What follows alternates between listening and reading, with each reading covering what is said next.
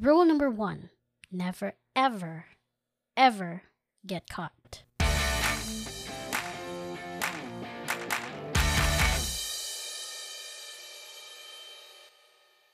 Welcome to Roxy's Got Moxie, where I drop truth bombs with F bombs. Remember in the 90s when families would learn that they're the second, third, or even fourth family on the funeral of the guy? Ah, good times. We are now on the third part of this cheating special. I know this one took months to post, but life happens, so I want to thank you for listening still. Yes, I will still continue to post, but I can't promise the regularity of it. I will try my hardest, however. At the end of this episode, you would learn why liars' pants are always on fire and how cheating isn't like a James Bond movie, where you're James Bond and the only casualty is the leading lady in that whatever movie you're in. Cheating is like taking a hot, steamy, freshly made shit and throwing it in an industrial fan aimed at your loved ones. So, what's it to you if you're not a cheater? Hopefully, it would help you spot one. I don't mean for you to distrust your partner, but in my experience, we are notorious for painting red flags green and making excuses for our partner's obvious, horrid treatment of us. This episode focuses on those who are thinking of cheating on their partner or those who are already cheating but want to do a better job of it. Before you lose your shit and think that I'm in any way promoting people to cheat, hold your fucking horses. In fact, hold the whole damn hacienda altogether. Go back to what I said about people and their choices. If a person refuses or finds no reason to cheat, nothing I say will convince them otherwise, and vice versa. All I'm doing is spreading common sense for those who choose to cheat on their partner because I think spreading common sense is a public service. Let's face it, some of your friends also help you with the cheating, even if all they're doing is keeping their mouth shut. That's because if we can't stop you from doing that stupid shit you're trying to pull off, then might as well not associate ourselves with your stupidity. If you get caught, we want to be as far away from you as possible when you're trying to get out of that shit pool you chose to dip yourself in. Also, if you listen to my previous episodes, I have mentioned that there are times that we are thrust upon situations where there is no other way than to handle two relationships at a time with one person, usually the original partner, not knowing about it. Before I begin my tips and tricks on how to cheat right, I would like to say that I have credentials, so I do know what I'm talking about. By that, I mean I come from a long line of, um, I'd like to say cheaters, but then we're all about positive scripting nowadays, so let me refer to them as love hustlers. When I was around 10 or something, I went home to Bicol, and on our way back, we took a long way to get back to Manila and we kept stopping. We already stopped about maybe, and I would be very generous in this estimation, five to eight times. So I asked my uncle why we kept stopping, and he told me that we were visiting my grandfather's wives. It took me a second, but my face did a wait, what? Seeing my reaction, he attempted to ease my mind by saying, Huwag kang mag-alala, dinadalaw lang natin yung mga meron siyang anak. Let me repeat that. Wait, what? Apparently, I should even be thankful that we were visiting only women he had kids with because, God forbid, if we visited all his wives, it would take us a week to get from Bicol to Manila. And that's just my mother's side of the family.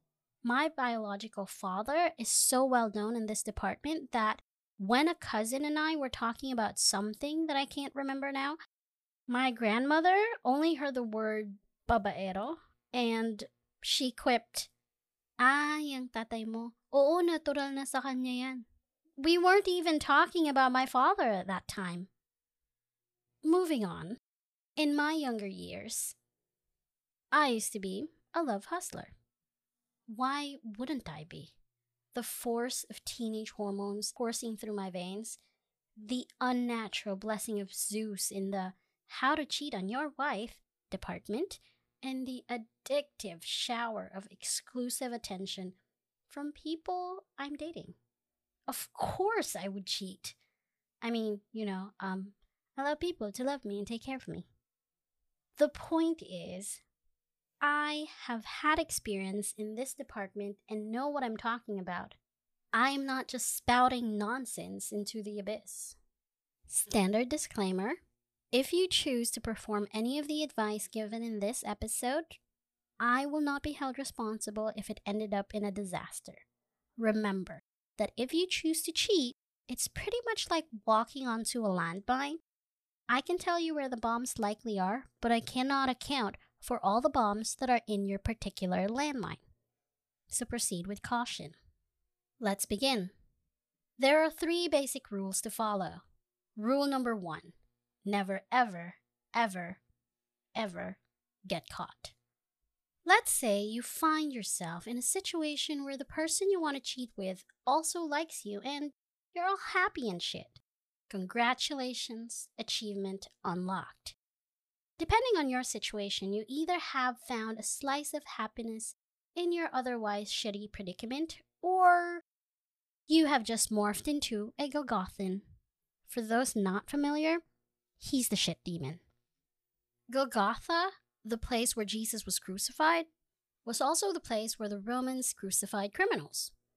These criminals consisted of murderers, brigands, thieves, and rapists. And when they died, their bodies would give out and lose muscle control, spilling bowel and bladder in the process. The Golgothan is the being made up of all the excrement from Golgotha. So that's pretty much you if your sole purpose is to feed your ego at the expense of someone's heart psyche, and soul, basically because it gives you pleasure. And on that same note, shout out to some of my fucking exes. You know who you are. Never ever get caught. Well, duh, you'd say, of course, that's the whole point. The question is, how? Patience, I'm getting there. Number one, no sudden changes. I get the high and all the endorphins how horny you get from this new relationship, but I urge you to chill your motherfucking ass down. Remember that if your partner is a woman, or women, depending on your relationship dynamics, they can sense these things a mile away and so accurately, it is almost like fucking premonition. I'm not saying men don't have this instinct, but we know from experience that women have shown exceptional aptitude for this innate ability. There should not even be a whiff of another person on you because your princesses and or queens can turn into hellhounds in a snap of a finger.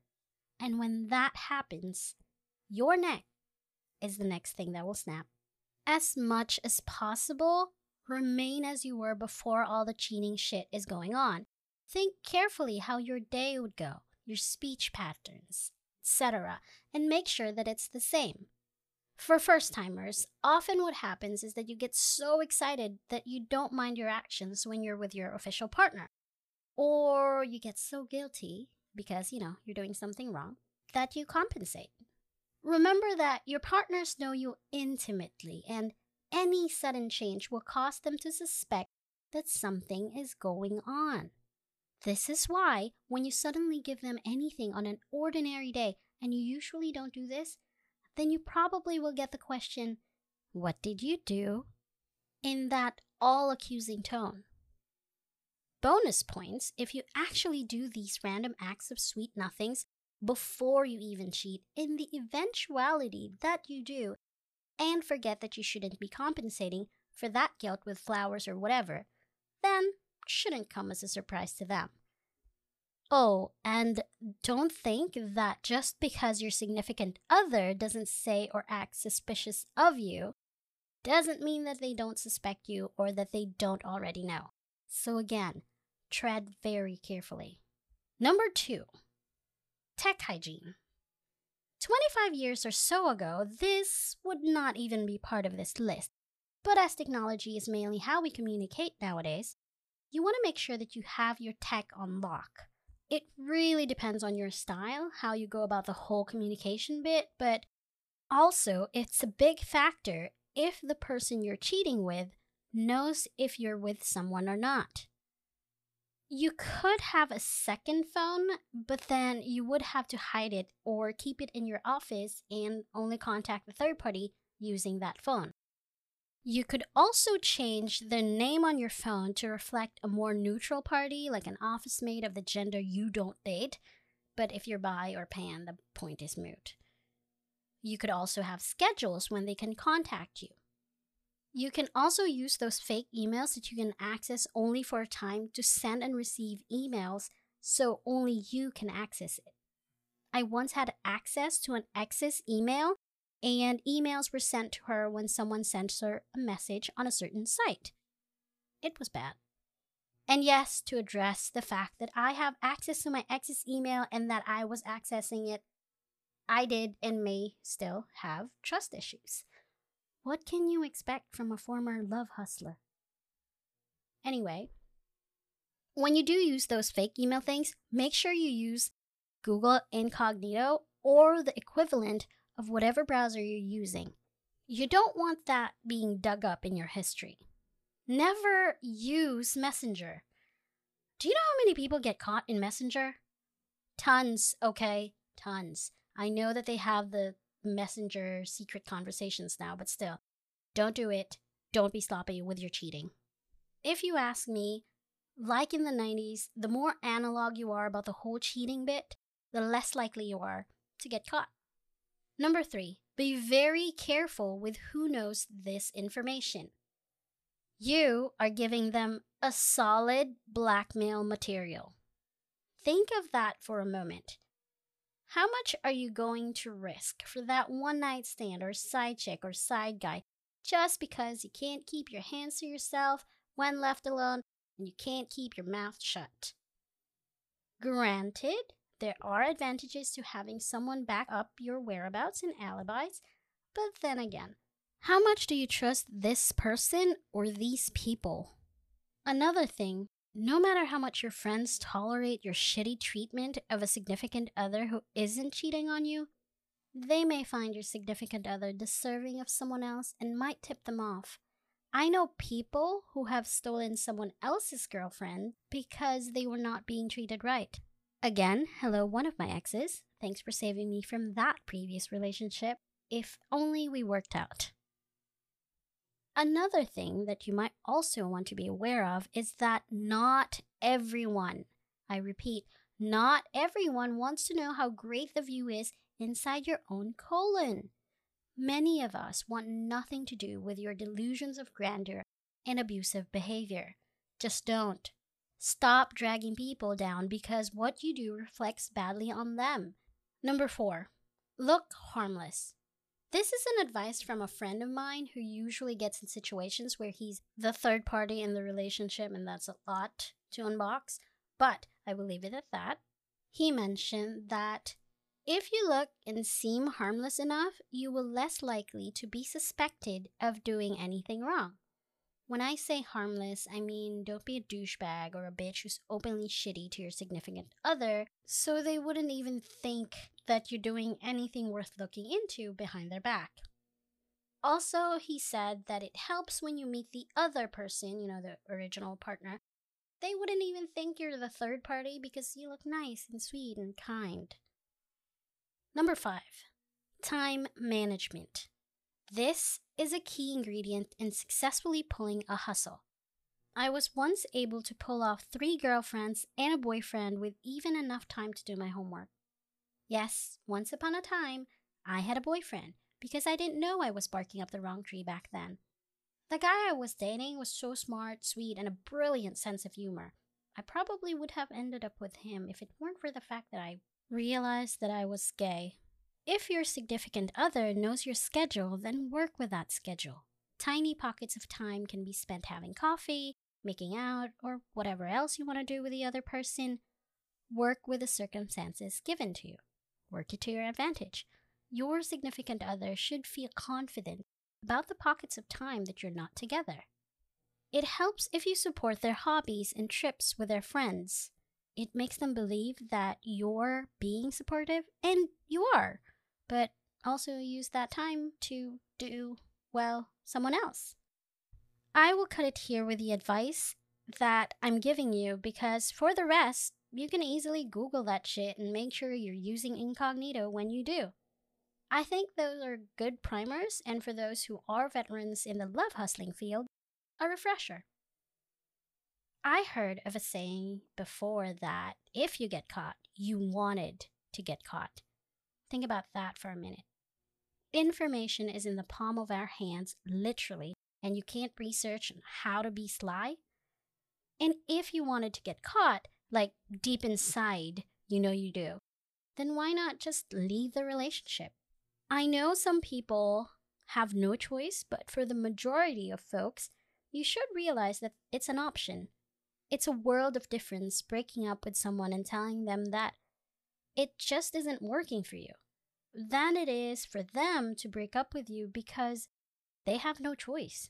They found out you were with someone else. Huge fucking difference. For those wondering, no, I have never broken this rule, but for those who have or think that the eventuality of getting caught is inevitable, listen further. Rule number two if you broke rule number one, deny until you die. If they suspect you and ask you if you're cheating on them or something along those lines, the first response is confusion. That's the only response apt for this because anything else and the suspicion increases. Many people get caught because they are unprepared for the confrontation. Be prepared, but don't over prepare. Don't have ready excuses for each and every incident. Remember, they are supposed to be insignificant moments. You don't remember shit that happened two weeks ago, like cutting your nails, so there's really no need for an elaborate explanation of how your toenails were particularly problematic that time. For those who haven't caught on, this is what you call gaslighting. Gaslighting is a form of emotional abuse that's seen in abusive relationships. It's the act of manipulating a person by forcing them to question their thoughts, memories, and the events occurring around them. A victim of gaslighting can be pushed so far that they question their own sanity. Look at that! I gave you a word for what you're doing. People sometimes don't think it's a thing until there's an actual word for it and that it exists outside their realm. The reality of how good or horrendous a thing is only comes to light because you know what thing it is. So, yep, that's what you're doing. You're consciously choosing to be an abuser. Grabe naman, parang ang harsh naman nun, gaslighting agad. This is why it takes a different kind of gut to really get into the psyche of someone who will purposely gaslight someone else. Take note that the partner that you're essentially abusing cares and trusts you so much that they will choose to believe you instead of the reality hitting them in the face. So, cheat pa more? Rule number three if you get caught red handed, blame the situation or the other person.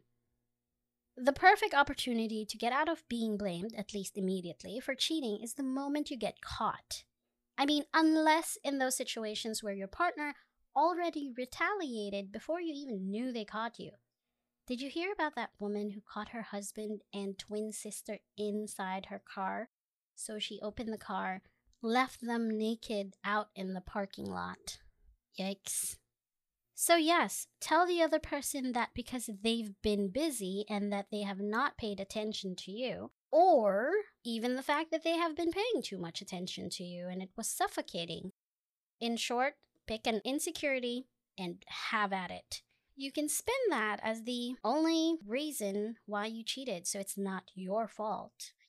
See where rule number two and number three are just pretty much gaslighting? Yes, because you did not lande responsibly, like I keep telling you, you fall further into embodying a Golgothan because how dare them blame you, right?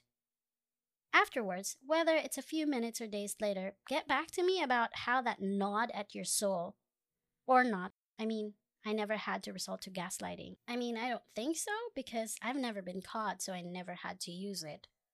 But I did prepare if I ever was caught to use that. After all these things, you would think, God damn it, Roxy, stop being so fucking smug about getting away with it. Well, can you blame me? I was a fucking Jedi in the cheating department that the few people I cheated with never even knew about it. Why is that something to be proud of? Because them not knowing saved them a lot of hurt and mindfuck that one goes through when one finds out that they've been cheated on. Refer to episode 4 for all the gory details. Does that make me any less of a shit demon by being able to get away with it? Of course not. I was as shitty as those cheaters who just want to feed their ego because that was what I was doing. I own up to me being a selfish, ego feeding, shitty excuse for a person that I was. So, what's the point of all of this? What is the lesson to be had if all I'm telling you is to one up a person so much that you mess with their reality, hurt them so much that they could never recover from it, essentially traumatizing them, and some even go as far as killing themselves? Here are your lessons. Number one, you can learn from your mistakes. I don't believe that once a cheater, always a cheater. At least 10% of them change, I think. Of course, that statistic is completely made up, but the point is, some do change and some don't, but in my experience, only a few do. Rarely do people sit and internalize how it is their fault that a relationship falters. Take me, for example. I stopped cheating because it wasn't thrilling anymore. If things came so easy for me, there was no point in doing it. Sure, that was not the same as sitting down and feeling remorse for all my cheating. But don't worry, karma got to me and she got me real good. That's for another episode. Number two, if you don't think that you can be in the same page with a person, then maybe you need to dig a little deeper and find out what it is you want. If you don't know what you want, then stop being a selfish little Golgothan shitting on people's otherwise happy lives before they met you. Number three, gaslighting someone doesn't just damage them, it also damages you. Never mind the personal guilt and your conscience eating you up inside for abusing someone emotionally and psychologically, because let's face it, some of you don't really care. It damages you because when you're found out, your reputation plummets. The damage doesn't just extend to losing some friends or even family members. Sometimes it also affects job opportunities because they did a background check on you and that's what they heard. If you can, on a personal level, abuse someone close to you, how will that translate to an office mate or the company?